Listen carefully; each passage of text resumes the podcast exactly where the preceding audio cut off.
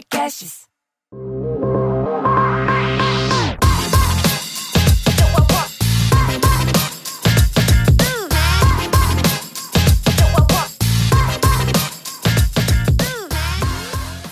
Olá, sejam bem-vindos ao Deep Growth, o podcast que aborda com profundidade o crescimento acelerado das empresas. Eu tenho aqui comigo o Gabriel Costa, mineiro. Oi, mineiro.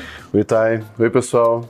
Hoje a gente tem um convidado super especial, muito diferente do que a gente está tá acostumado a trazer e conversar. Tenho certeza que o papo vai ser incrível. Pyong, seja super bem-vindo. Obrigado pelo convite, é um prazer enorme estar aqui com vocês do Deep Growth. Valeu. Bom, antes da gente começar as perguntas aqui, deixa eu agradecer os nossos patrocinadores. O primeiro deles é o, o, programa Startup SC, lá do Sebrae de Santa Catarina, um programa super legal de fomento à inovação local, aceleração das empresas, é, né, o ecossistema local se desenvolvendo super forte por causa do programa. Além disso, agradecer também o Conta Simples, que é um banco digital PJ, para facilitar bastante a rotina de pagamento, simplificar é, toda a gestão financeira da empresa, além de ter toda uma lógica de criar cartões de crédito diferentes, e isso facilita muito quem compra mídia, que é muito nosso caso, Sim. né? Terceiro agradecimento para o pessoal da Cafeinarme, que é o que permite a gente, junto com o Super Coffee, né, permite a gente ficar ligado e trabalhando com bastante foco e disposição. E por fim, o pessoal da Informove, que é quem tem essa estrutura aqui, cede para a gente um escritório de arquitetura e engenharia essa estrutura incrível. Bom, feitos os agradecimentos, é, Pyong, você foi uma das pessoas que eu, que eu quis trazer nessa, nessa temporada, porque eu acho que tem um, tem um, um background muito diferente do que a gente está acostumado a né, entrevistar, a conversar, mas ao mesmo tempo, pelo que eu te conheço, acho que tem muito dos princípios né, de crescimento que a gente prega que eu acho que dá para você trazer um mundo completamente diferente para as empresas que estão assistindo a gente.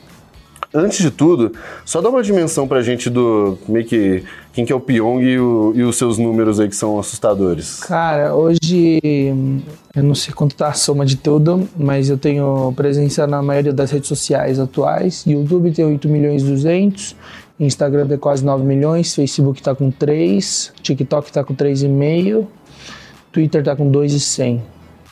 Aí eu acho que é, os principais são isso hoje, né? Facebook, Twitter, YouTube, Instagram, TikTok, que surgiu recentemente.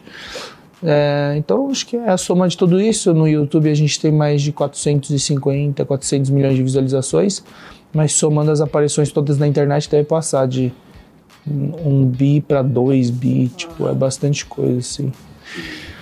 É, é um negócio interessante porque é, essa construção de audiência, né, no caso do Pyong tem, tem um viés mais do entretenimento, mas é, tudo que a gente está falando hoje de marketing de conteúdo, de criar autoridade, tem, tem tudo a ver com essa dinâmica.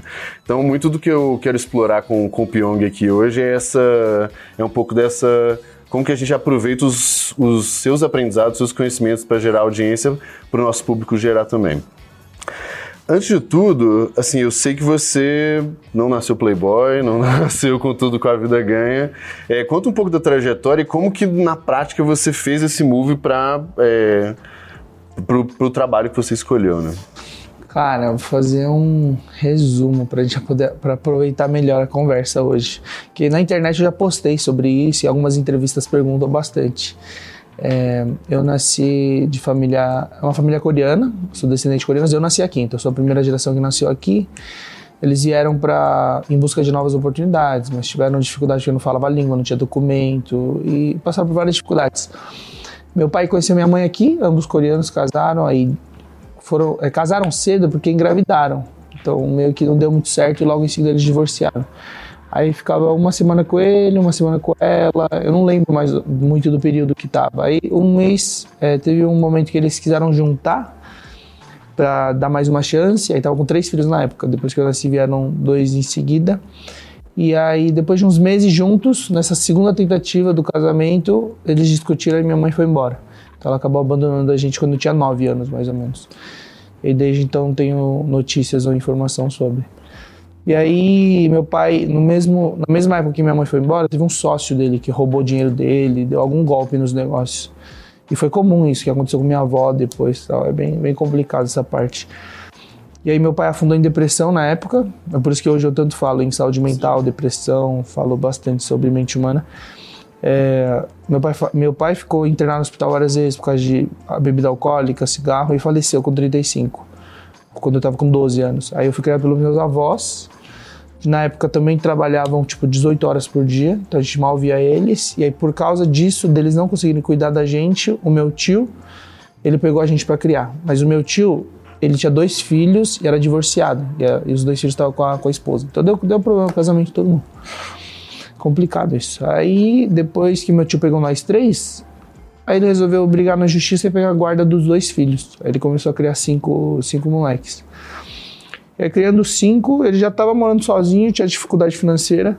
Imagina começar a criar cinco filhos. E foi piorando a situação financeira, começou a pegar empréstimo, sujar nome do, da minha avó, do meu avô, do, de toda a família. Inclusive chegou um momento em 2013 teve que usar meu nome, sujou também do meu irmão mas foi para criar os filhos. Então, assim, foi bem bem complicado. É, mas ele foi bem forte, assim, de manter e conseguir manter a gente vivo, sabe? A gente não, não chegou a dormir na rua, passar fome, mas graças a todo esse esforço dele, o, dos meus avós, claro. Mas é, voltando um pouco, comecei a trabalhar muito cedo, que o meu tio, ele queria que eu aprendesse cedo, né? Dar valor pro dinheiro, como é, que, como é o trabalho, como funciona o dia a dia. E aí eu comecei a trabalhar com 12 anos de idade, meio período, eu trabalhava numa imobiliária como office boy. Aí comecei a aprender, comecei a fazer coisas de entregar correspondência na rua, em cartório, comecei a entender que existia essa coisa de contador, imobiliária. E, e aí, logo em seguida, um ano depois, passei para outra loja de montagem e manutenção rede de computadores. Aí, depois, um ano num escritório de programação, que eu não fiquei muito tempo, porque, cara, não suportava ficar dentro de escritório lá desde novo, eu não conseguia. Não sei se era hiperatividade, nada, mas. E aí eu, eu achei um emprego meu, eu mesmo, com 15, numa gráfica. Comecei a fazer design de cartão de visita, fazer cópia de livro, documentos, arquivos. E aí eu virei gerente dessa gráfica depois de um ano, fiquei com dos 16 até um pouquinho. Aí bateu uma crise forte no Brasil, começou a fechar um monte de loja. E aí meu tio pediu para voltar para trabalhar com ele. Aí comecei a trabalhar com ele quando fiz a transição de roupa, né? Trabalhava com roupa moda feminina, foi para mercearia, assim, uma coisa totalmente diferente. Aí eu que fiz essa transição. Então era muito chato, né? Adolescente não quer ficar sabendo de CNPJ, o que pode, não pode, procurando fornecedor. Aí eu fiz toda essa transição e comecei a trabalhar na mercearia. Fiquei ficava, fiquei uns anos, não lembro quantos, mas eu fiquei trabalhando 13 horas por dia, porque eu que abria às 5 da manhã, saía às 6 da tarde para ir para a faculdade, consegui bolsa na faculdade 100%. Eu me formei em direito, que é o que minha família queria que eu fizesse. Então eu segui esse padrão porque eles queriam muito, né? Meus avós se desesperavam assim, tinha que estudar, estudar, estudar, estudar. E aí eu me formei em direito, eu fazia faculdade à noite, voltava, mas tinha que acordar às 5, então até voltar, tomar banho e comer alguma coisa, dormia 3, 4 horas por dia. Então e foi já um momento... tinha alguma coisa de entretenimento na sua vida Cara, tinha. É que, é, como eu, tô, eu, tô, eu, sempre conto a timeline do que tipo, aconteceu no, no ah, trabalho e tal, porque eu entro no paralelo do, da carreira, de como surgiu e como foi entrando. Mas aí, da mercearia, foi quando meu, meu tio disse que só ia reconhecer a maioridade com 21, não com 18, porque ele que criou as regras, ele que faz. e aí, com 21, eu caí fora da mercearia, comecei a ajudar minha avó trabalhava com ela, estava com 70 e poucos anos. Meu avô estava doente, já tinha ido para a Coreia, que a saúde pública lá é melhor que aqui. Ele teria morrido. Chegando lá, ele desmaiou, cuspindo sangue e tal. Então ele teria morrido se tivesse ficado aqui. Aí ele foi embora, eu comecei a ajudar minha avó, estava com 20 e poucos anos, quer dizer, eu tô com 28, mas eu tinha 21, 22, eu dependia de mesada da minha avó de 70 e poucos, que eu ficava o dia inteiro ajudando ela a trabalhar. Então, sei lá, tava perdido naquela época, e aí, em 2013, eu já tinha come... na mercearia eu já tinha começado um canal. Queria testar um canal. Durante seis meses a gente chegou a 40 mil inscritos, o que na época era como chegar a 400 hoje em seis meses, 400 mil. E aí tive um conflito na equipe, a gente matou o canal, desfez o canal e tipo, era entretenimento, mágica, entretenimento, humor. E aí nessa que a gente desfez e perdeu o canal e tipo desmoronou, era a única esperança que eu tinha, pô, acho que esse é o caminho, mas eu vou contar como cheguei na internet. Aí eu afundei no processo depressivo, não tão profundo quanto meu pai, mas eu afundei durante uns meses. É, e aí, em 2014, eu, eu fundei o canal Reergui Energia, Foco e, e fundei o canal atual, que está com 8 milhões e 200. Mas agora voltando de fato de onde que surgiu, né? Depois de passar por tudo isso, de perder pai, mãe, trabalhar cedo e continuar ainda, né? Ruim depois da mercearia, porque lá eu só deixei rodando. Eu saí para tocar minha vida. Só que na infância eu já tive um contato com dança, break. Então eu dançava break, eu era b-boy, era viciado, minha vida era respirar dança. Tipo, final de semana era no metrô dançar, era na igreja era só dançar, no colégio dançava tipo nos intervalos. E aí eu, eu fazia apresentações no, no, palco, na escola, é, eu fiz teatro, então eu sempre gostei do palco. Mas acho que o lance que depois de analisando, assim, era, é, a questão era chamar atenção. Uhum. E aí uma habilidade diferente faz com que você seja o centro das atenções. E na época era dança, então eu mantive a dança, só que no ensino médio eu conheci a mágica. Então entrou primeiro a dança na minha vida, essa coisa de dança, coordenação motora. É, no colégio entrou a mágica, aí eu viciei. Eu, tipo, larga, larguei um pouco a dança para ir para mágica. Em dois, três meses, eu ficava, tipo, 24 horas respirando mágica. Eu já estava muito habilidoso, já conhecia todo mundo, já conhecia muita coisa. Com um ano, eles me chamaram pro programa do, seu, do, do Silvio Santos, em 2009. Aí, em 2009, eu pisei no palco do Silvio Santos, conheci a emissora de televisão. E eu sempre quis fazer ser diferente, fazer coisa diferente. Aí, antes de ir pra TV, meu sonho era, tipo, ah, quero ser mágico profissional. Uhum. E, obviamente, minha família sempre foi contra tudo. Todos foram, né? Até a família, porque eles se preocupavam. É, poxa, tem que estudar, você não vai ser vagabundo, você não vai ser ninguém. Eles sempre me olhavam como o, o, o deslocado, sabe, da, da, comunidade coreana, porque todo mundo era focado, né? Asiático tem essa coisa de a estudar a faculdade. E aí, da mágica do Silvio Santos, quando eu pisei no palco do Silvio Santos, eu falei, cara, é isso que eu quero, eu quero ser artista, eu quero ser artista, eu quero ser famoso. O lance era ser famoso, independente com o quê. Aí na minha cabeça estava mágico. Aí depois me chamaram no SBT pro Costa do Talento, fiquei um ano lá como assistente de palco e mágico. Fui pra Eliana, Hebe, Ratinho, Faustão se virando nos 30. Fui participando de algumas coisas.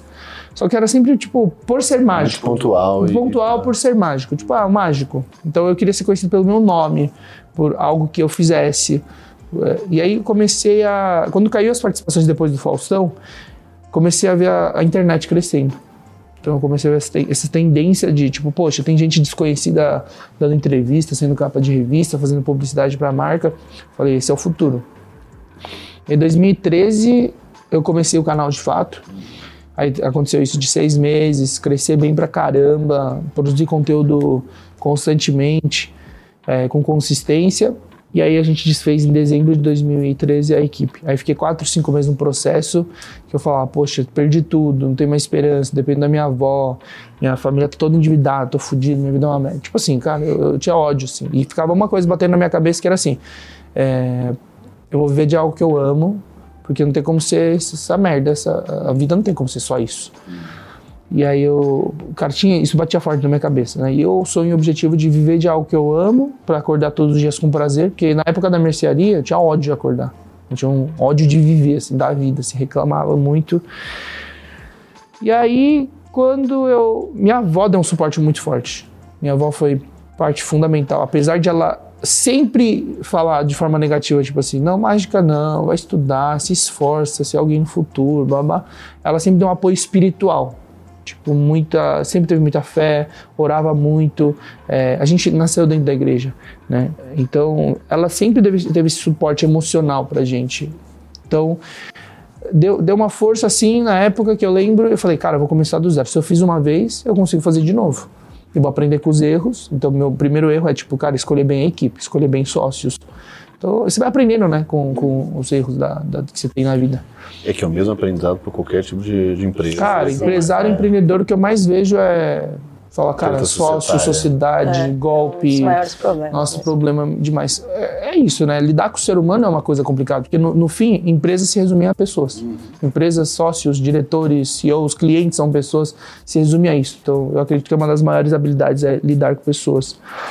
Aí eu, eu comecei com um sócio anterior, do canal anterior, que, que era amigo de infância da igreja, trabalhava trabalhava super confiável no projeto. Era o único que confiava de fato. Porque assim, imagina em 2013, Mas que hoje parece óbvio, todo mundo querer fazer conteúdo para Instagram, YouTube.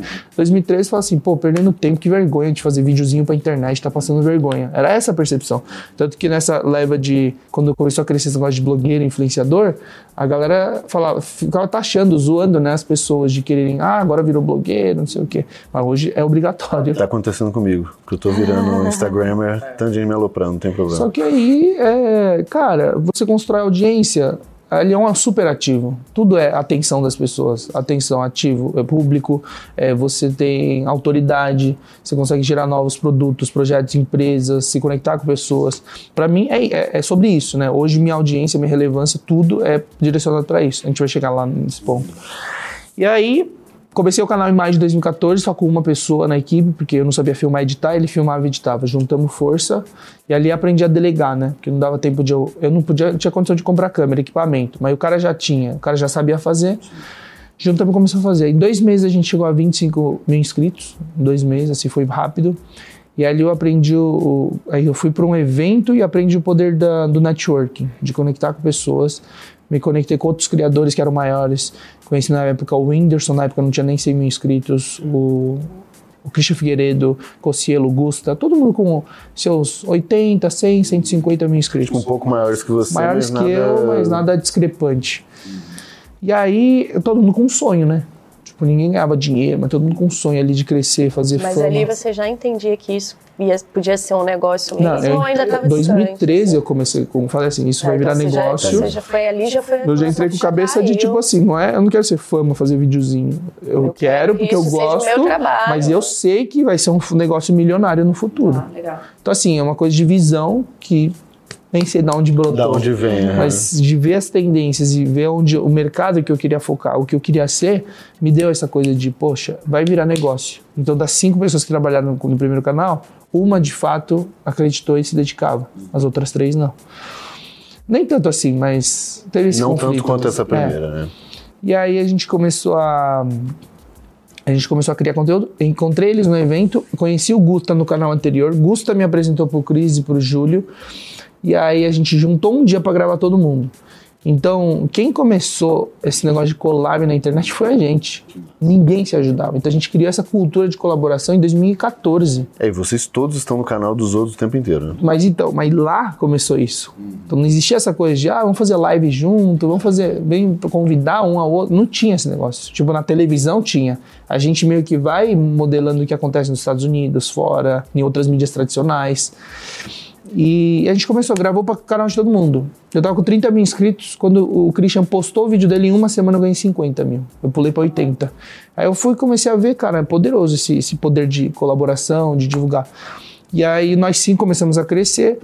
O, fui num evento chamado BGS, do Brasil Game Show. E aí eu fiz mágica, deixei outros, outros influenciadores de game me gravar. Em quatro dias ganhei 40 mil inscritos. Aí eu bati 120 mil inscritos logo em poucos meses. Eu lembro que eu postei um negócio, uma montagem, com seis meses de canal, os mesmos seis meses anteriores, seis meses de canal, a gente chegou a 200 mil inscritos. Aí a gente virou o ano com, com 200 Só vocês dois, né? Só, só nós dois. E aí eu lembro, agora pulando muito, né? Comecei, começou a dar dinheiro. Cara, o dinheiro do YouTube tem que fazer muita visualização. Não é inscrito, é visualização. Então a visualização, se tem uma pessoa com tipo 10 milhões de inscritos, mas falta um vídeo por mês, esse cara não vai ganhar muita grana. E aí eu lembro que a gente começou a ganhar uma graninha, mas era só para pagar a gasolina dele, porque o, o cara tinha carro, aí ele levava para gravações. Gasolina, comer uma coisinha, almoço, jantar fora, porque a gente tá no meio da gravação. Come- Você estava trabalhando 13, 14 horas ainda? Ai- ou... ainda tava, eu acho que em 2014 eu Imagina a relação, fazia. Assim, fazer tudo Cara, isso. 2014 eu fazia ainda. Não lembro. Eu preciso lembrar quando eu fiz 21. Peraí, 2021. 2020 eu fiz 28. É. Menos. 13, então, você tava com 21. É? É. Ah, então é. 2013 eu tava com- gravando com aquele canal, se esforçando, ainda trabalhando. em 2014 Ah, depois você eu já conseguiu tava se trabalhando com a minha avó. Ah, Tava ajudando minha avó. Mas como eu tipo, tinha dia que tinha que ficar muito tempo com ela, mas tinha dia que ficar pouco tempo, eu aproveitava o tempo restante pra, tipo pra a gente gravar. no final de Tipo, a gente semana, no final né? semana gravando 10 10 episódios. Exatamente. E aí, é, e aí, em 2015 entrou a primeira publicidade, que era o que eu tava esperando acontecer. Porque o YouTube rendia lá seus mil dólares. Na época, dólar era o quê? Dois não é reais. o que era hoje. né? Um e pouco, dois, três. Eu nem lembro também. Mas três não era, era dois. E aí, o, e aí entrou uma publicidade de, de games. Cara, a gente ganhou, eu lembro o valor exato, 15 mil pra fazer três vídeos. E na época, assim, era Dinheiro absurdo. infinito. Né? Dinheiro infinito. Eu lembro, não é possível fazer três vídeos e Que rico. Eu faço de 15 graça esse mil. negócio É. E aí a gente começou a falar, começou a girar. Aí entramos numa agência, começou a fechar uma coisa ali, uma foto no Instagram ali, um vídeo no YouTube aqui, começou a rodar. E desde dezembro de 2015, saí de casa pra morar sozinho, que foi, tipo assim, uma das coisas mais importantes da minha vida. Porque quando você vive num meio viciado por família, por família, apesar de eles querem, be- quererem seu bem, eles te prejudicam muito. E com contexto, né? Porque tinha uma história ali ca- carregada de significado. Cara, que- crenças limitantes, comportamento negativo, dinheiro, dívidas o tempo inteiro, isso tudo você acaba herdando de comportamento dos pais. Então, sair para eu zerar o que eu sabia, zerar o que eu tinha visto a vida inteira, foi muito importante. Mas eu saí de casa sem saber se ia conseguir pagar o aluguel do mês seguinte. Porque entrava uma grana, mas, poxa, a gente estava ainda gastando um pouquinho para fazer as gravações, idas e vindas. E aí eu morei sozinho em dezembro de 2000 2015. Eu lembro que na virada do ano, no último dia do ano, bateu um milhão de inscritos. Então eu lembro desse marco que foi um milhão de inscritos, dia 31 de dezembro de 2015. Então, na prática, em dois anos, você chegou em um milhão. Um ano, e- um ano e do- meio. é, um, ano e meio a gente bateu um milhão. Só que olha que louco, né? Falando de growth, que também, puta, é um tema que eu gosto pra caramba. Em 2015, dezembro, eu fui contratado para fazer uma publicidade do filme Truque de Mestre, que tem mágica e hipnose. Mágica eu sabia fazer, hipnose não. Aí eu convidei um cara que eu falava, hipnose pra mim também era a mesma coisa, tinha um pre- preconceito assim, pô, nunca vi, não sei se funciona, não sei o que é. Só que eu chamei um cara que eu sabia que dava palestra com isso. E aí ele mostrou, gravou o vídeo pra mim na rua, o vídeo bombou. Eu falei, caraca, velho, esquisito. Ele pegou pessoas aleatórias na rua e fez a hipnose. Cara, eu vou aprender. Só que eu aprendi por curiosidade. Eu falei, cara, me ensina. Aí ele falou, cara, eu vou, é, quando eu vou lançar o curso, semana, no, no- em fevereiro de 2016 vai ter a minha primeira turma. Aí você pode vir, eu te dar de presente. E aí a hipnose entrou na minha vida em fevereiro de 2016. Aí eu aprendi, é, fiquei curioso, só que no- o que eu descobri com a hipnose é que no segundo dia ele fez uma terapia ao vivo. Tipo, tratar algum transtorno mental do- de uma pessoa. Eu acho que era crise de ansiedade, baixa autoestima, alguma coisa assim. E duas horas ele tinha resolvido. Resolvido assim, tipo, na hora o cara tá, parecia totalmente diferente. E já descobriu as causas dos problemas de trauma da infância, não sei o quê. Eu falei, caraca, velho, isso é muito poderoso. Tipo, por que, que as pessoas não sabem disso? Por que, que as pessoas não divulgam isso? Aí meio que eu comecei a pensar, como eu posso criar conteúdo e tal, comecei a hipnotizar influenciador. Aí chegou, aí cheguei a fazer com celebridades. Cara, em 2000 e e tem um, negócio- um projeto chamado Veda, Videos Everyday April, que uma galera do YouTube faz, tipo assim, ah, um por semana, mas ah, em abril eu vou postar todo dia. Aí eu falei, pô, que, que, que tal a gente entrar nessa de postar todo dia em abril? Aí já tava praticando e melhorando a hipnose. E aí eu gravei um vídeo, bombou. Aí eu falei, putz, eu vou começar a gravar vídeo de entretenimento, mesclar hipnose. Eu falei, vou postar todo dia, todo dia vídeo em abril. E eu não tinha estoque. Eu gravava num dia pra postar no outro. Então eu fiquei numa correria de 30 dias, dormindo 3 horas por dia, tipo, grava, edita, posta e grava com o outro e marcando. E, e aí qual que foi a junção do, do resultado que aconteceu? Qual foi o resultado e qual foi os fatores que fizeram crescer? A gente ganhou um milhão de inscritos em 40 dias. A gente ganhou um milhão de inscritos em 40 dias, foi o canal que mais cresceu no YouTube. Então levou um ano No e meio pro primeiro milhão. Não, e mais 40 40 dias para outro milhão. Por quê? Porque eu postei todo dia, então frequência, quanto mais tiros você dá, mais chance de acertar no alvo. Todo dia, em vez de fazer sozinho, era com um convidado diferente. Aham. E aproveitando a Então, audiência. todo convidado, to- todo dia um convidado. Cara, eu parecia antivírus assim, tipo um antivírus Baidu, que tava em todos os lugares, porque sabe aqueles vídeos em alta? Aham, que você sabe, o cara tá em tudo, instala tudo sozinho. Em alta, tem uns 50 vídeos mais populares do vídeo. Mano, em três eu tava. Porque eu tava no canal de outro, eu tava no meu canal, e tipo, o vídeo do dia ante- anterior tava bombando. Porque aí foi que a hipnose viralizou. O vídeo mais do meu canal hoje tem 12 milhões de views. É, o vídeo de hipnose com o Aruan, que é um influenciador. Cara, eu fiz com o Aruan do Celso Portiolli, o segundo mais visto. Isso é muito engraçado. Cara, aí eu, aí eu postei vídeo todo dia com convidados. E aí quando eu vi o resultado do mês de abril, eu falei, vou fazer em maio de novo. Aí eu fiz 60 dias de vídeo. Com Dormindo três horas ainda. Dormindo três horas. Então foi relação. E aí a gente cresceu muito. Óbvio que depois a curva diminui, porque eu não vou repetir essa maluquice o tempo inteiro. Aí foi crescendo, foi levando. 2016 foi a chave da virada, assim, porque eu entrei em outra agência que cuidou da minha carreira, bombou a hipnose, gravei com o Celso, depois Eliana me chamou, depois Adriano Galisteu, depois a Anitta, depois a Porchat. Aí foi só crescendo, tipo, a rede de contatos, network, acesso a pessoas, audiência. Entrei no reality show do canal Sony, virei personagem da Turma da Mônica, saiu álbum de figurinhas da Panini com vários youtubers, viramos chiclete, tipo, a gente tava com as caras no chiclete.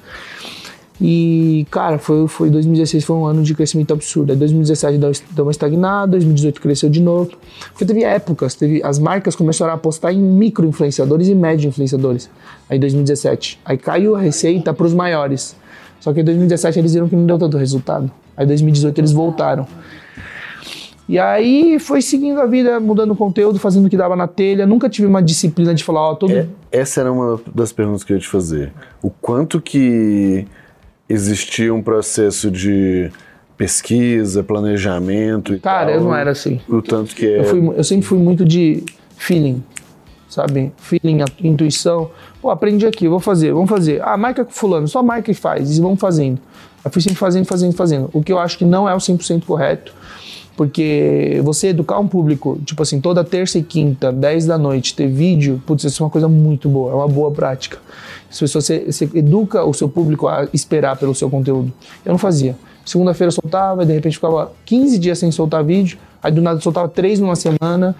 É, é que ao mesmo tempo parece que o talvez o, o pouco planejamento e tal, ele era compensado por um ritmo, impulso, é. né? Cara, é. Acho que, volume, é, faz, acho que é, é isso. Acho que o planejamento é muito importante. Mas, cara, acho que é que eu sempre fui muito de 80% na prática, 20% teoria. Assim, sempre, cara. Eu falei, cara, só sabe, só sabe fazer de verdade quem faz, não quem tá sentado lendo e estudando. Então, só fazendo. Sempre aprendi na minha vida tudo fazendo. Assistia, pegava, fazia. Em vez de esperar, eu era muito de, pô, vi aqui, vou, vou testar agora. Tipo, mágica também, vou fazer. Então, hoje eu acho que é, é uma mescla que continua para mim igual. Que eu vejo muita gente que planeja, tem teoria, não sei o quê, mas, cara, a empresa não vai para frente, a carreira não vai para frente. E tem galera que, tipo assim, testa rápido, erra, corrige, faz nossa, assim. É, é, muito bom você falar exatamente essa frase, porque esse é o principal fundamento de tudo que a gente defende de growth, na verdade, né?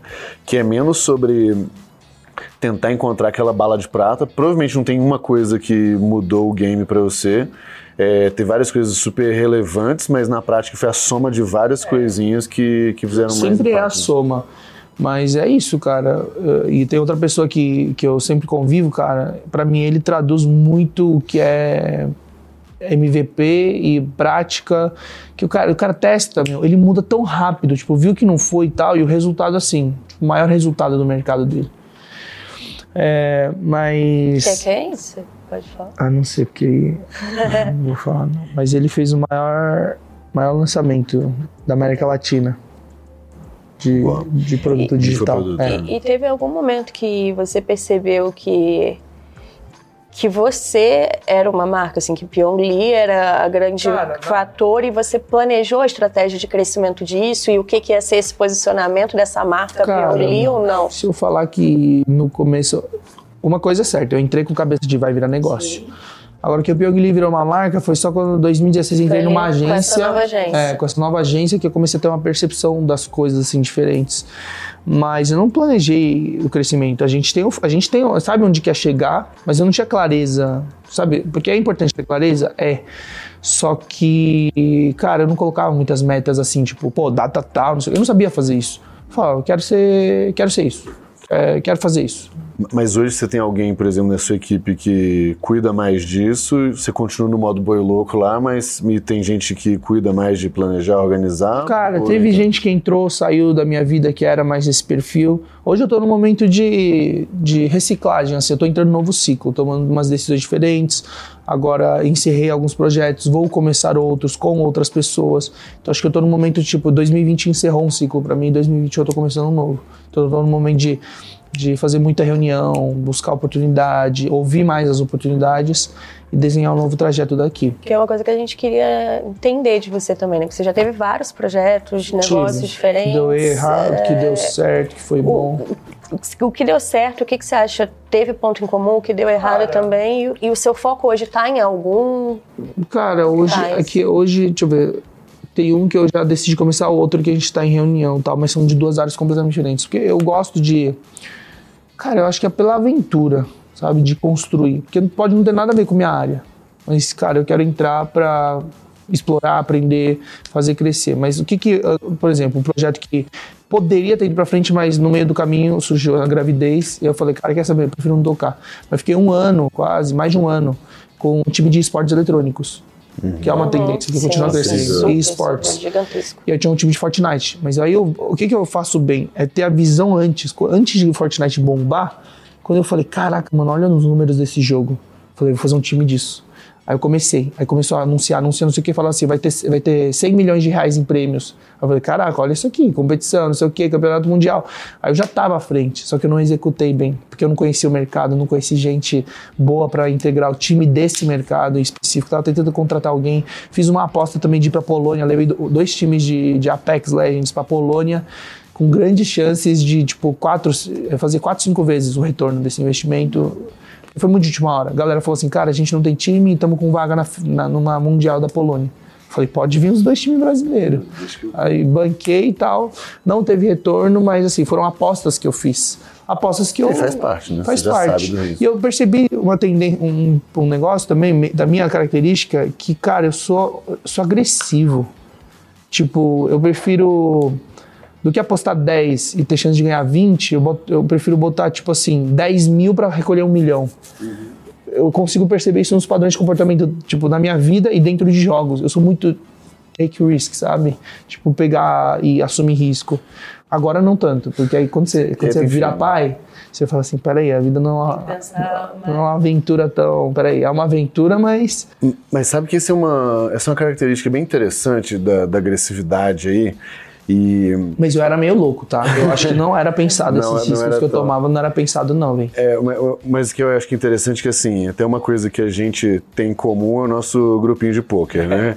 É, e no pôquer, a, a, a tendência é do jogador agressivo se dar melhor do que o jogador que fica só na, na defensiva Cara, lá. acho que são estilos, mas o cara que joga certo, mas você vê, né? Tem muita gente ali que prefere Aí é, tem os retardados. É. tem.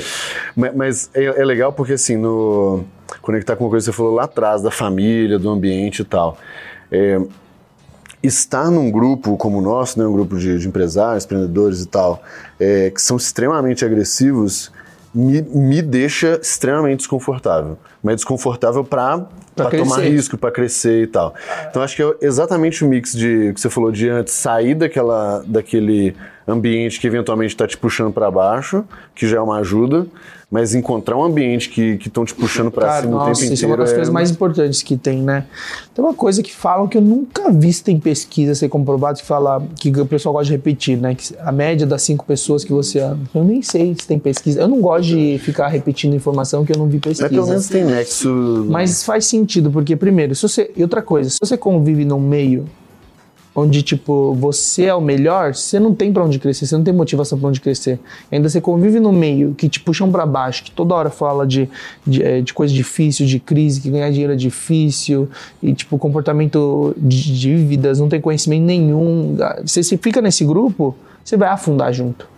Agora essa pesquisa eu sei que teve teve um prêmio Nobel que ganhou de economia. Eles testaram e colocaram um, um, um cara que era pobre no meio de milionários. Tipo, de, dentro de um período de não sei quantos anos, ele ficou milionário. E colocaram o milionário no meio de, tipo, pessoas medíocres e pobres. Cara, o cara ficou pobre, o cara quebrou. Puxou a galera pra porque cima. puxa, porque é, a influência do meio ambiente é muito gigante. Então, tá num grupo como esse de empresários, empreendedores que toda hora estão falando de crescer, crescer, é bilhão, é unicórnio, é não sei o que, é grow, é estratégia, testa, é muito bom. Porque você, além de aprender, você entra no mesmo frame. Né? Que nem você falou, incomoda às vezes. Incomoda. Você fala, caraca, velho, o tempo devagar, inteiro os caras parece que você tá devagar. E esse, isso talvez, isso pode fazer com que você caia para baixo, porque se você não tiver uma cabeça boa, pode fazer tipo assim, pô, sou o pior do grupo, não sei o é. quê. Mas aí também tem esse, do que você ser o melhor do grupo de, de pessoas, tipo, que não querem o caçar resultado, é melhor ser um médio no grupo gigante e ainda mirar o topo ali, né? Porque o pior daqui do grupo grande ainda é melhor do que você ficar preso, porque o problema não é a família família. Só que a família nem sabe, porque eles não estudaram, não sabe sobre mente humana, não sabe como influenciar o filho a, tipo, ser um alienado, de ter crença limitante, de fugir do dinheiro, porque a gente aprende que ser rico é ruim, que dinheiro não traz felicidade, que dinheiro é ruim, que rico é tudo ladrão e que dinheiro, quem tem dinheiro, quem é rico não vai pro céu. Então assim, tudo isso subconscientemente é instalado na nossa cabeça. Aí a gente, por mais que queira conscientemente ganhar dinheiro, o subconsciente ele tem medo. sabotando o tempo inteiro. Medo. Aí o que acontece? Né? Essa galera que tem compulsão por gasto e sempre tá endividado. O cara ganha 5 mil, ou mil reais, tá endividado. Você dá 5 mil pro cara, continua endividado. Dá 10 mil pro cara, continua endividado. Que o subconsciente ele dá compulsão, tipo compulsão alimentar, que tipo, o subconsciente ele instalou isso. Então não importa, fala assim, cara, você tem que, você vai ter diabetes. A pessoa não importa se você fala isso, você tem que tratar a mente da pessoa. Não, mas você vai ficar mal, você pode morrer, pode ter um infarto.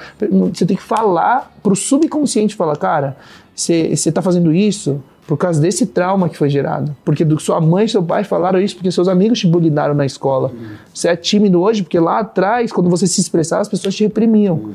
Então, todas essas programações, vem queira ou não, a maioria das terapias que eu faço, que os meus alunos fazem, cara, sempre aparece no, no final, para você resolver coisa pendente, com mãe e pai. E mãe, tipo, 70% das coisas que aparecem é mãe. Infelizmente, porque eles não, têm, eles não têm objetivo, eles amam muito. Eles querem o melhor pra gente mas não sabem que estão fazendo, estão fazendo tipo, coisas que vão atrapalhar nosso futuro, entendeu? Inclusive, eu acho que esse é um bom gancho para um, um assunto que a gente gosta muito e inclusive falou em outros episódios também, que a gente fala muito sobre alguns modelos mentais, assim, né? O que, que você acha, Pyong, que é, né, dado essa história, dado as coisas que você fez, que foram ali os principais modelos mentais que você teve ou adquiriu ou que você criou, sei lá, mas que mais te ajudaram a cara, não só superar a sequência de, de, né, de dificuldades, como pô, virar um sucesso e conquistar aquilo ali que você queria? Cara, acho que as basicamente, assim, lá no início, quando você tá no fundo do poço, tipo, ferrado, o que me segurou ali foi o comportamento e o modelo mental da minha avó. Tipo, cara, você podia ver, tava caindo o mundo, desgraça, perigo, ameaça de morte, os cacete. Minha avó tava lá, tinha fé, tipo, tinha muita fé, acreditava, sempre tava sorrindo. Ela foi o pilar da nossa família, da nossa família tinha desabado. E eu acho que ali dali, quando eu consegui virar a chave, só que também algo, algo dentro de mim, eu não sei de onde surgiu, mas algo dentro de mim falava, porra, eu quero ser diferente. Eu quero ver de algo que eu amo. A vida não, não é só isso. Pô, mas enquanto eu estou estudando, não, eu quero fazer mágica. Não, hipnose. Tipo, eu empreendi e, e, e, faturei e fiz sucesso e cheguei no topo com coisas que as pessoas nunca imaginariam. Sim. Mágica, não tinha referência nenhuma no Brasil. Senão o Mr. M que é argentino. Uhum. E que era nenhum mágico, eu era odiado dos mágicos. E que ninguém gosta. E que ninguém né? gosta. E aí com mágica, hoje eu sou o mágico mais seguido do mundo. Apesar de não estar focado na mágica, o mágico mais seguido do mundo. Hipnólogo mais seguido do mundo. É, o maior canal de hipnose do mundo. Então, coisas tipo hipnose. Galera, tem preconceito, acho que é um poder que vai dominar a mente, que vai contar segredo, que vai ficar preso, que vai morrer. Eu tô preocupado, inclusive, no papo aqui de... Você tá hipnozando, gente? Mas aí, então, eu sempre quis ser essa coisa, tipo assim, pô, vou pegar coisas diferentes e únicas, tendências que surgem. E, acho que eu não gostava, mas eu passava muita vergonha. Tipo, fazer vídeo pra internet. Eu gritava na rua pra fazer vídeo na internet. Falei, caraca, velho. Aí tinha dia que eu corria e que todo mundo olhava. Eu tinha muita vergonha, mas falava, cara, vou gravar, vou gravar, vou gravar, vou gravar. Então, mas os modelos mentais que eu acredito que eu acabei puxando e, e, e vendo e é, puxa, instalando para mim foram de pessoas que conquistaram aquilo que eu almejava. Uhum. Tipo, como é que é o comportamento tipo, daquela pessoa? Daquela eu... pessoa. Porque é um livro que mudou, minha, mudou assim minha vida e fez girar a chave para eu querer alcançar o máximo e o topo. É, agora, na falando de, de, como empreendedor, como empresário, falando financeiramente, foi um livro Bilionários, do Ricardo Jeromel. Cara, é um livro muito simples quando você vai ver. Só que teve um impacto tão grande na minha vida que eu falei, cara, eu quero ser bilionário. Em 2016 eu fechei o livro e falei assim, cara, vou ser bilionário. Eu tava com o nome sujo, endividado, não sabia como ia ganhar dinheiro, mas o livro me fez concluir, porque ele fala dos oito aspectos, oito pontos em comum dos bilionários que existem no mundo. Aí falou para mim, 60% dos bilionários construíram do zero ou das dívidas. Falei, pô, é, meu, é tô, tô bem. minha característica. Tô com dívida, tô, então eu falei, grupo. então, então eu vou seguir. Só que olha que louco. Na época eu não estudava essas coisas de programação neurolinguística, PNL, mente mental. Eu só concluí, eu concluí muitas coisas na vida que hoje falam como frases impactantes, mas que eu concluí sozinho. Muitas pessoas concluíram sozinhas também. Mas aí populariza essas frases de impacto. É, que se alguém fez, pô, eu também consigo. O cara tava na mesma condição que eu. O cara era ou endividado, ou pegou empréstimo no banco, ou era, não tinha nada de dinheiro e hoje é bilionário. Eu falei, pô, eu tô na mesma situação, então eu consigo também. Então é só isso que eu concluí com esse livro. Só que eu fui lendo como o cara construiu, qual é o comportamento que ele teve, com quem, tipo, networking, é, que o cara, a maioria é filântropo, que ajuda as pessoas, é, que tá focado em gerar valor e não sei o quê. Aí comecei a pesquisar mais sobre isso, comecei a assistir palestra dos empresários brasileiros, Jorge Paulo Lema, Flávio Augusto. Cara, acho que a internet hoje é um. tem tudo. Eu aprendi mágica por causa da internet. É, conteúdo a fazer, pesquisa, internet, tudo de conhecimento hoje de, de inovação, tecnologia, empreendedorismo, tudo internet, cara. O lance é onde você foca, né? Ou você consome entretenimento ou você consome algo que vai vamos, agregar. Vamos entrar mais nisso até, e até especificamente em onde a hipnose pode ajudar empresários e profissionais dessa área. Só queria dar um recadinho antes, se você está curtindo o podcast ou assistindo no YouTube e quiser ter acesso aos conteúdos extras, aos nossos cursos e várias outras coisas que a gente tem disponível, acesse growthleaders.academy. Lá você vai ter ter a opção de comprar nossa comunidade, que é super baratinha, que já tem acesso a esse conteúdo extra, mas também tem opção de curso, tem mentoria, tem uma série de coisas super interessantes. E eu queria puxar o gancho justamente disso que você está falando, Pyong, porque é, eu acho que todos nós, ou profissionais de alta performance, ou empreendedores, a gente passa por uma série de pressões, e enfim, acho que a gente até vai, vai discutir um pouco isso mais a fundo. Mas falando especificamente da hipnose, como que você acha que a hipnose, né, que as pessoas têm preconceito e tal, mas como que pode ajudar um empreendedor, um fundador ou uma pessoa que está lá ralando pra caramba, fazendo um negócio crescer?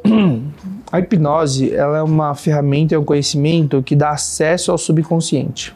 Então, quando a gente acessa o subconsciente, a gente tem acesso às nossas programações internas, que é o que manda, tipo, é o que manda, é o que a gente é se a gente é tímido, extrovertido, se a gente fuma, se a gente tem algum vício em jogos, pornografia, hábitos ruins, roer unha, compulsão alimentar, tudo isso está instalado no subconsciente. E no dia a dia, a pessoa que não tem conhecimento e não sabe como mudar isso, a pessoa vive na mente consciente. Então existe um bloco, um muro entre o consciente e o subconsciente que as pessoas não conseguem acessar. Aí vive nessa inércia, aí faz muita força. Aí usa força de vontade, motivação e não consegue mudar. É uma coisa que dieta, academia, o cara fica uma semana, duas semanas, um mês, e aí volta para o estado original. Porque na programação interna, que é o que manda mesmo, ela não tem aquele não, frame. Não.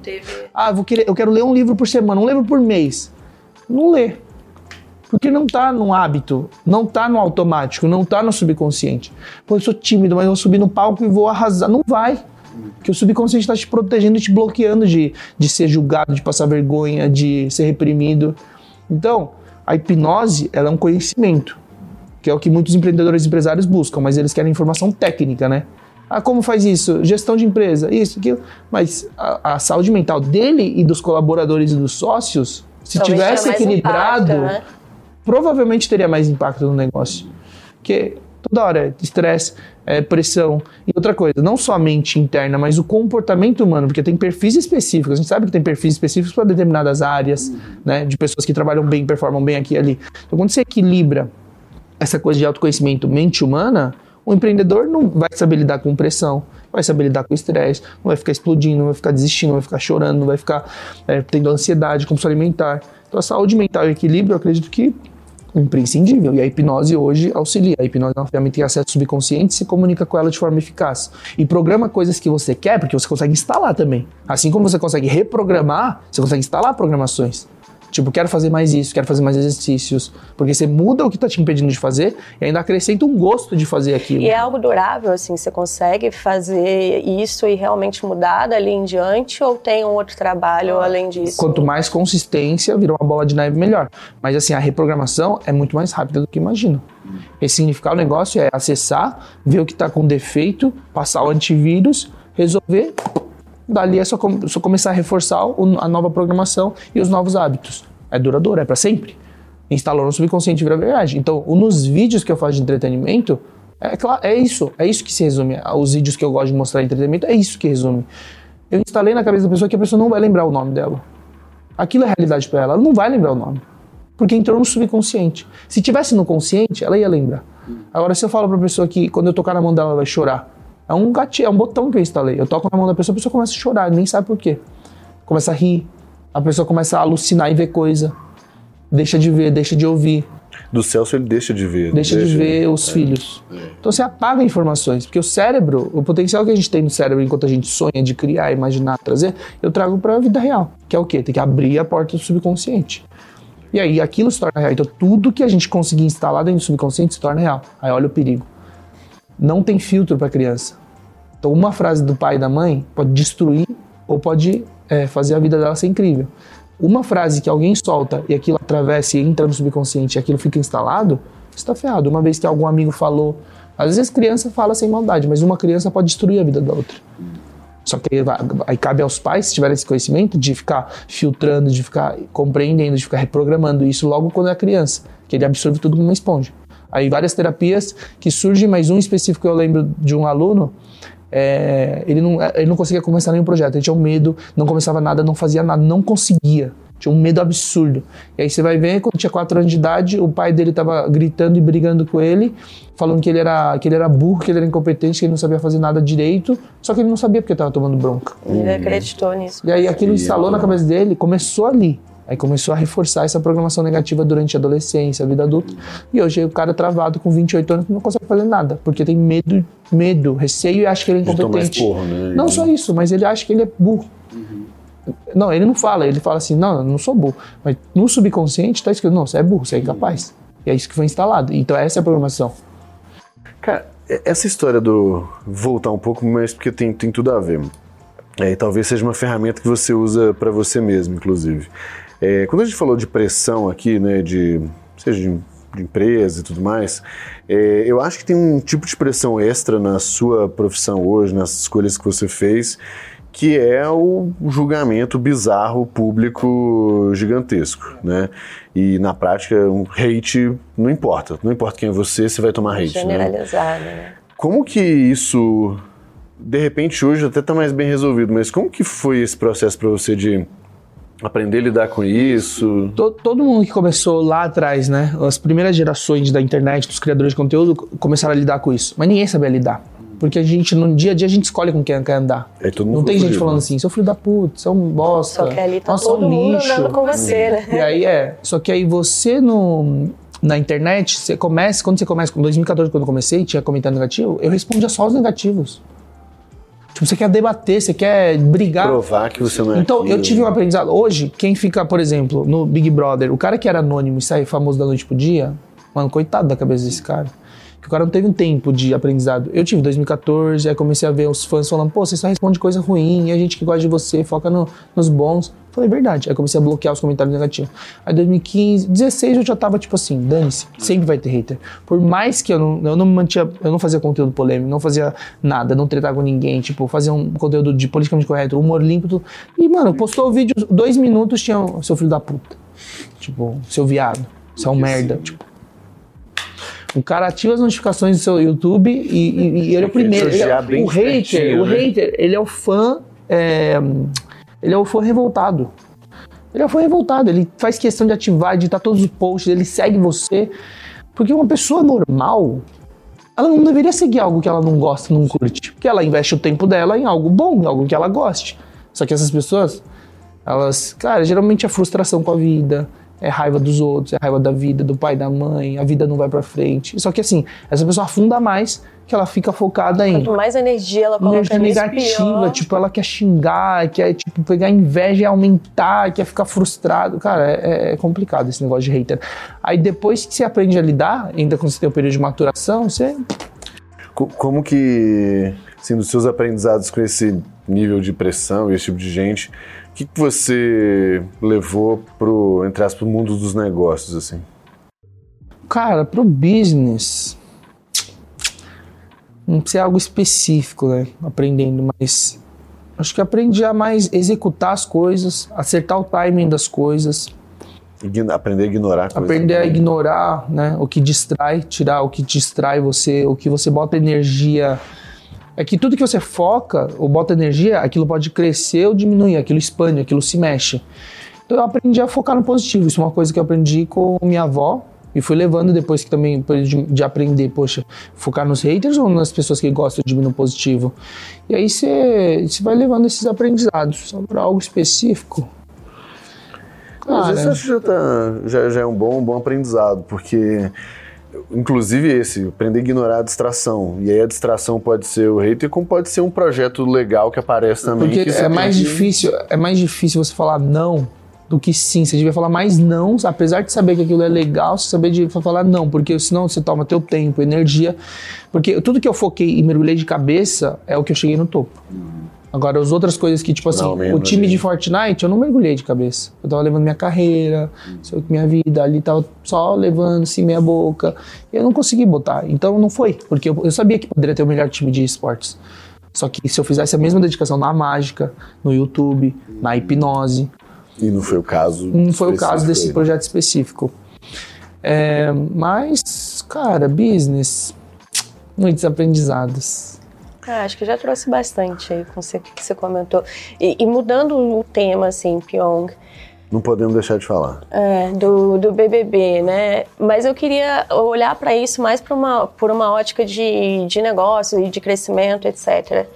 É, por que, que você decidiu ir, pensando nisso, né? E tinha algum output que você esperava, assim, o que, que você esperava que ia acontecer com essa sua ida e o que, que de fato aconteceu?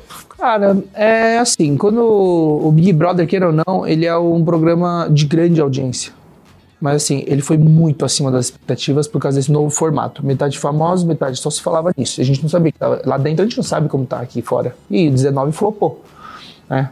Tipo, foi o pior, um dos piores da história de audiência, disso, aquilo. E 20 mudaram fórmula. Então foi uma inovação da parte deles. E eu falei, cara, vai ser o primeiro. Vai ser uma exposição para um público que talvez não me conheça. Porque eu já era bastante conhecido. Todo estado que eu ia, tinha gente parava tirar foto e tal. Mas, pô, 2 milhões e 300 mil negócios, participei muito de televisão mas não era.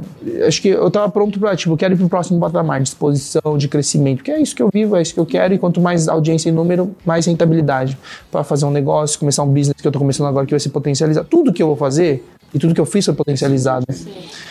É, então era para o próximo patamar. E eu sabia que isso ia refletir na minha esposa e no meu filho. Né? Apesar do meu filho ia nascer durante o programa, quer dizer, eu podia ter saído na primeira segunda semana e visto parte, mas eu falei, pô, não estou entrando para perder. E aí, é isso que eu esperava, ir pro próximo patamar, ter uma exposição, ter um público que não me conhece, me conhecer.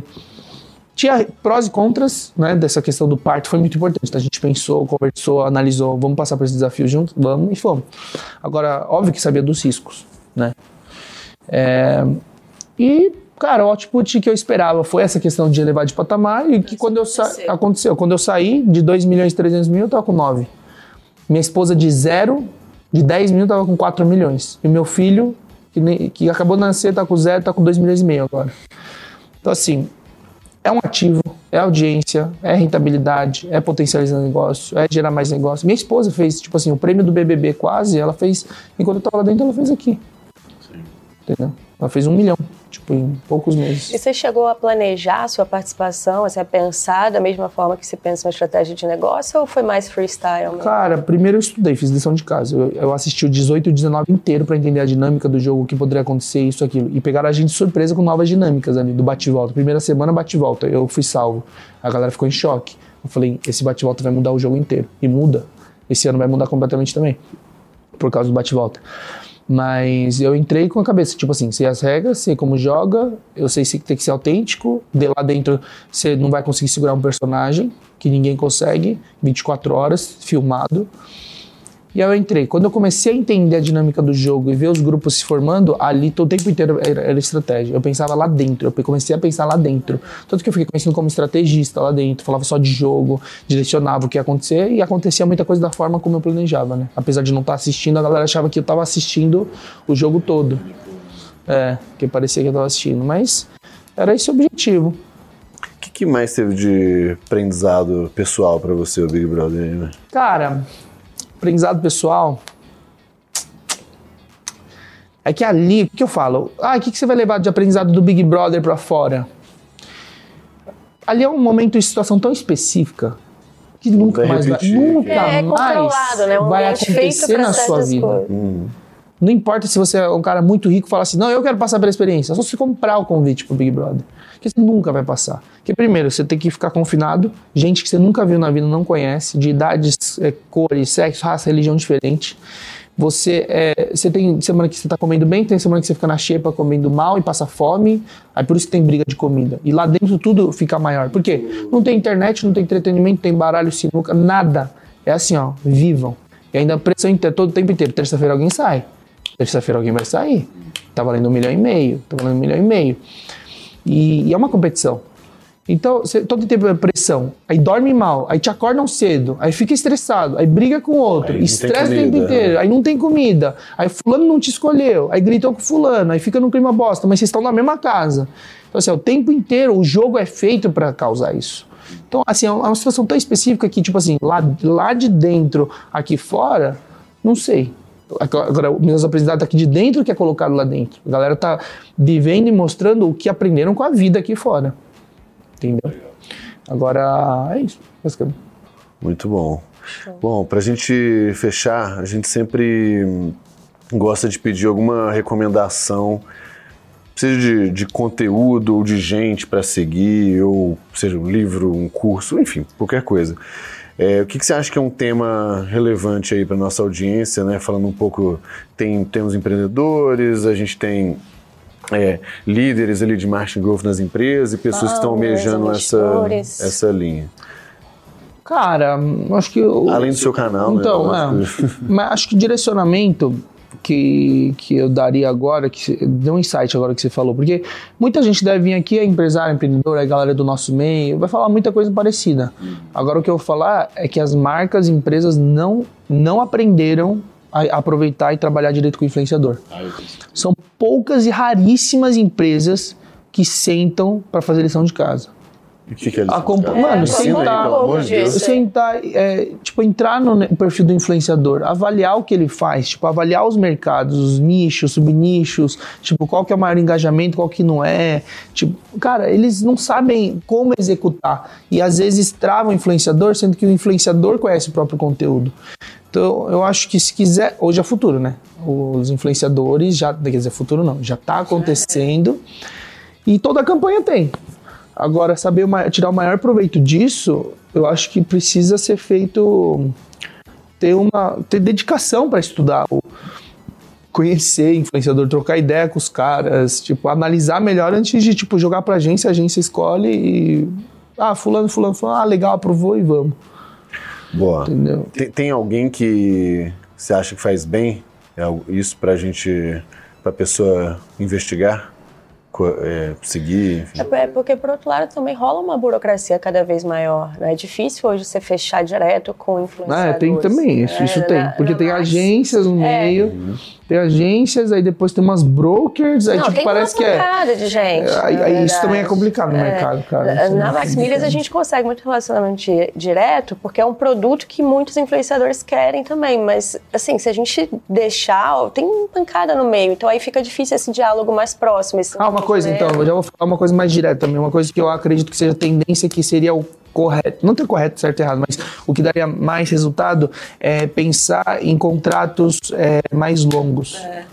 Porque para ficar real e gerar relacionamento com o influenciador e com a audiência do influenciador, não é fazer uma. Solta quatro stories, stories, solta dois posts aí, beleza, e Cara, não é isso. Pacotinho de feed Essa semana é, é, pacote feed. Faz, faz hoje uma marca, semana, o mês que vem tá fazendo a concorrente. Tipo, aí o público olha. Aí, aí vira macacão de Fórmula 1. Tipo, aí ninguém presta atenção. Aí o lance é: se você conseguir pensar em um projeto e gerar um relacionamento a longo prazo, Pra gente, pra mim também, eu tenho essa cabeça. Eu prefiro fazer, tipo assim, não precisa ser um. um eu prefiro ganhar menos, mas ter um, um período mais longo para poder entregar valor e resultado para a marca e gerar valor. Porque é, eu consigo é, desenhar uma história, uma verdade, porque o público vai saber. E você poxa, também consegue testar, né? E ir é, contando testar. a história ao longo do tempo. É. E tem que ver se faz sentido o influenciador também, né? Que tem gente, às vezes, influenciador que é escolhido para fazer campanha que. Não tem nada a ver com Nada a ver sabe? Acho que uma coisa que é muito complicada é porque, por exemplo, vai, é, smartphone. É muito complicado você fechar porque todo mundo, a maioria, usa o iPhone. E aí você fala assim, não, o cara tá divulgando ali o não sei o que, fone novo tal. Né? Mas vai ver no espelho, a foto no espelho, os stories no Instagram, é tudo com iPhone. Então, acho que tem que ter uma, um match aí de, de médio e longo prazo para fazer projetos, para desenvolver melhor, saca? Perfeito. Cara, animal o papo. Acho que foi super, super diferente do que a gente está acostumado a fazer. É, tenho certeza que trouxe muita coisa para a galera. Pessoal, então Obrigado também pela audiência. Para quem está ouvindo a gente, vai lá no nosso canal no YouTube, se inscreve lá. Segue o Pyong também, que ele está precisando de seguidor. Tô precisando bastante, por favor. A gente está fazendo os movimentos, vai mudar as é, coisas. É o conteúdo vai mudar tá também. É uma hoje a gente está ajudando o Pyong. Pyong, super obrigado. Mas o, o, público de vocês é um nicho específico, é muito valioso o público. Cara, o, é, isso, isso é uma vantagem, é assim. A gente... Pra você ter ideia, nossa primeira temporada, a gente não fez barulho nenhum, não fez nada é, e colocou só, no, só áudio, né? A gente teve tipo uns 20 mil plays. E a gente teve 3 mil inscritos no, no Spotify. Cara, com isso já foi suficiente para a gente fechar os patrocínios que estão bancando tudo. É porque é um público, é público é, nicho, é específico. Nicho de empresa, Às vezes compensa. Tomador de decisão. Também, né? Às vezes compensa você pegar também, na hora de investir, influenciadores, criadores de conteúdo de um nicho específico que pode converter mais, que tem um poder aquisitivo maior, do que dar uma, um tiro de tiro canhão. De canhão tipo, entendeu? E vamos ver quem acerta aí. Exatamente. É, mestre falando.